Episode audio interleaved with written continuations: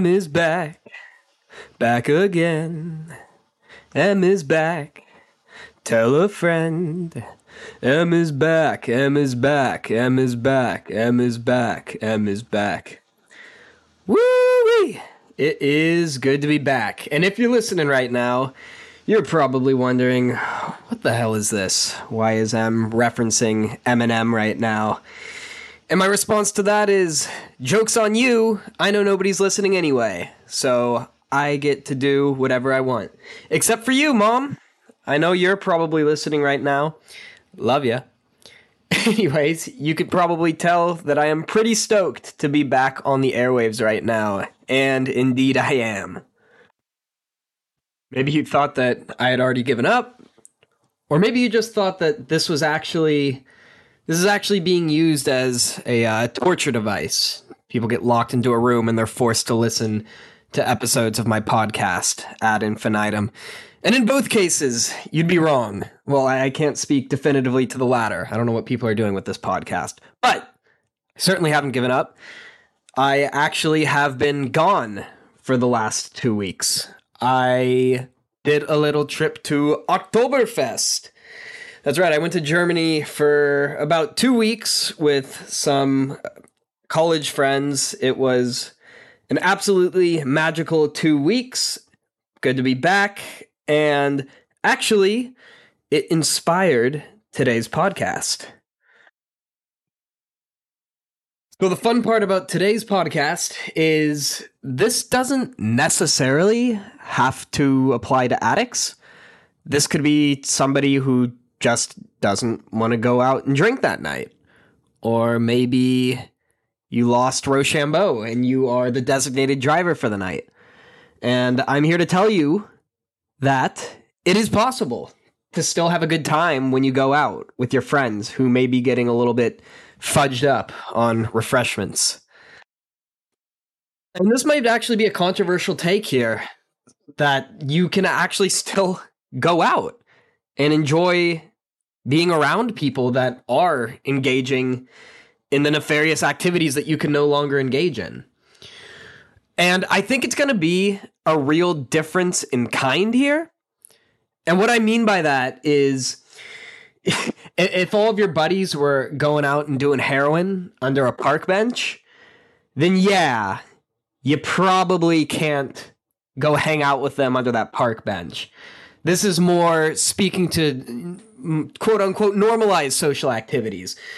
If your pals are going to the bar to catch the football game, can you still go out with them? If your buddies are going on a Vegas trip and I don't know, you wanted to go and maybe do a little bit of gambling and do a little bit of dancing or go see some shows and you didn't want to engage in the drinking or whatever the hell else people do out in Vegas. I think it's possible. And when I first went into the rooms of Narcotics Anonymous. We learn pretty quickly that we need to start severing our ties with people that are going to encourage us to continue to use. But in my experience, the true friends, the real friends, the best friends that I've ever had, they encourage me to stop using. When I told my friend, I was afraid of telling my friends that uh sorry boys not going to be drinking anymore not going to be doing drugs anymore. They said oh jesus thank god. You're a fucking asshole when you get drunk. Which was a little bit hard to hear but i'm like all right well at least i have some support on this journey. And my dear addicts of course you got to know yourself okay?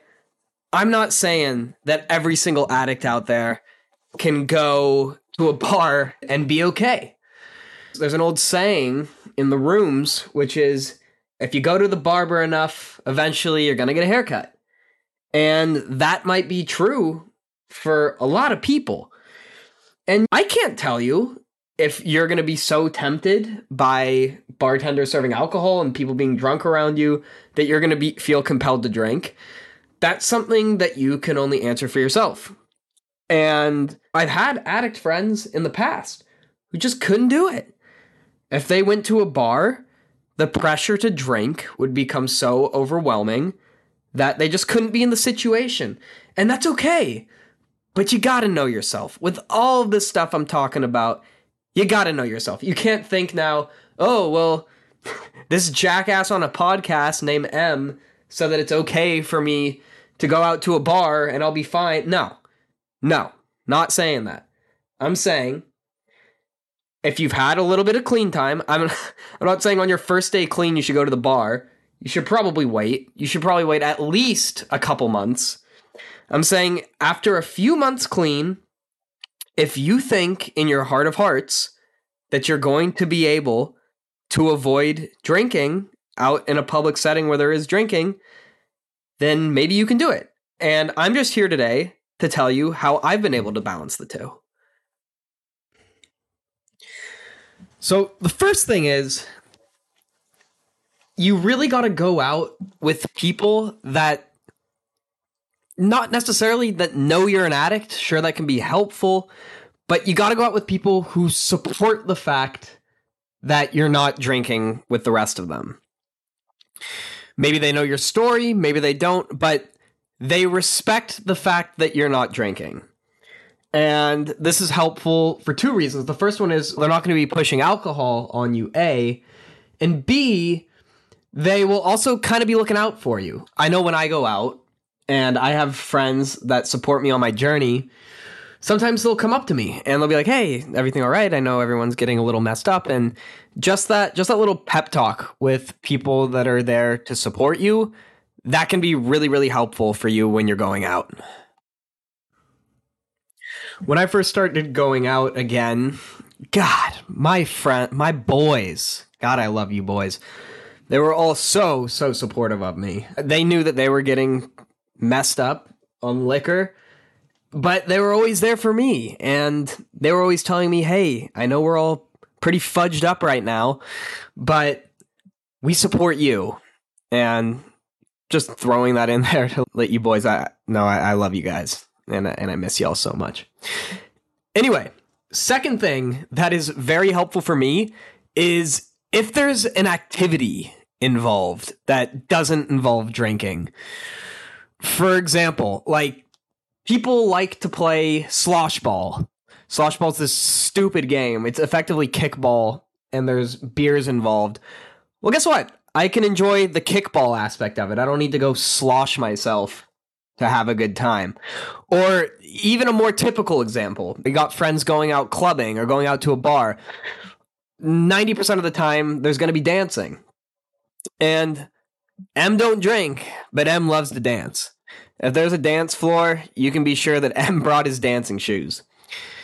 Everyone is getting inebriated out there, and I'll be part of those conversations. While people start drinking, I'll be there and talk with them for a bit.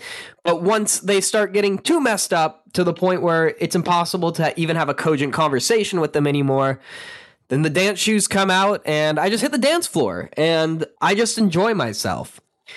And like anything in life, like anything, it's a practice. It was really, really hard for me at first to go out and dance or even just talk to people at a bar while being sober without doing any drinking.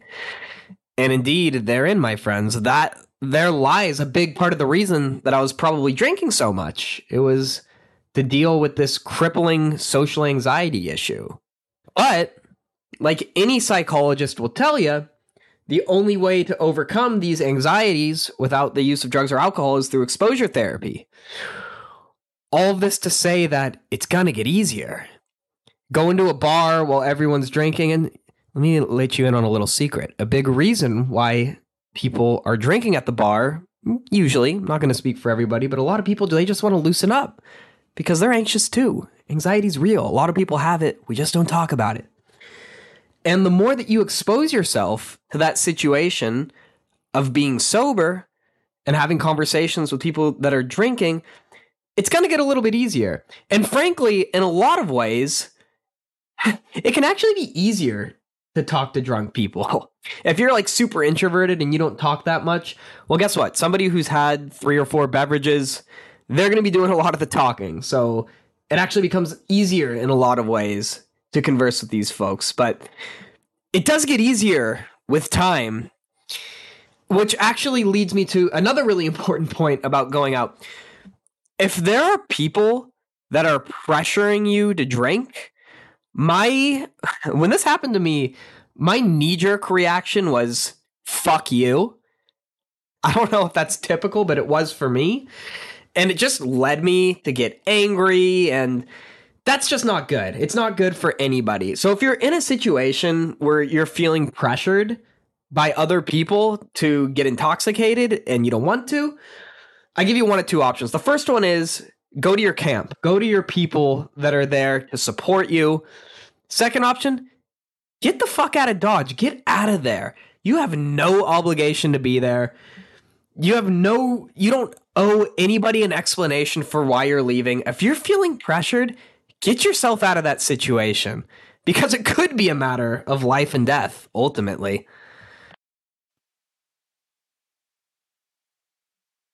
And ultimately, even if people aren't pressuring you, if that little addict voice in your head, he starts coming back, he starts saying things like, hey, you can go have one drink, you'll be fine. Or, eh, you're not really an addict. This is going to be okay. Get out. Not worth it that FOMO you might feel from missing the dance night. Nope, not worth a potential relapse. That's when you know it's time to get out of there. And if you have those thoughts, it doesn't necessarily mean you're doomed to never going out again, but maybe it means you need to work on your resolve a little bit more. And maybe you need to refrain from going out until you've had a little bit more clean time. That's totally okay. Good to know yourself. So, in summary, it really just comes down to going out with the right kind of people and staying close in these situations with A, the people that support you, and B, the people that aren't too fucked up. I mean, even if somebody supports you and they get absolutely hammered, they, they'll probably be, I don't know, they might be a little bit annoying. So that's also one of my strategies. Try to err towards the people that aren't super messed up, that you can still have decent conversations with because after a certain point it, it just goes off a cliff. It, it's gibberish. And if you can find other people that aren't drinking as well that's just absolute perfection. Maybe spend some time talking to them. Do a little people watching. I don't know. Sometimes it can be fun to watch drunken interactions. I think it can be interesting at the very least. And yeah. I don't think any of this stuff is super deep or super complex. It's pretty straightforward. You can still go out, just know your limits. Be with the right people. Avoid the people who are encouraging you to drink, and you can still have a good time. And I knew when I got clean, I had people telling me, oh, you got to separate yourself from those friends that are drinking a lot and I'm like, guess what? 95% of my friend group, they they like to enjoy a few beverages. And uh a fuck no. I am not cutting ties with the people that are absolutely the most important in my life. Now, if it was somebody saying, "Hey, M, you got to get fucked up with me if you still want me to be my friend." Guess what? Just realized they're not really one of my good friends in the first place. So, doesn't matter, move on. Stay close to your good friends and yeah, I think that about wraps this one up. I am super, super thrilled to be back on the air with everybody. I, I missed you guys. I mean, I don't know who's listening right now, so I, it's hard for me to say exactly who I miss, but there's something cathartic for me just talking into this microphone, getting to speak to all of you. And for the love of God, I hope I've helped somebody today. And if I haven't, maybe I made you smile. Maybe I made you cringe. I don't know. Hope that everybody has an absolutely beautiful rest of your day. And now that I'm back from the other side of the world, this is going to get a little bit more regular. This is M. This is Thoughts of an Addict. And I'm signing off.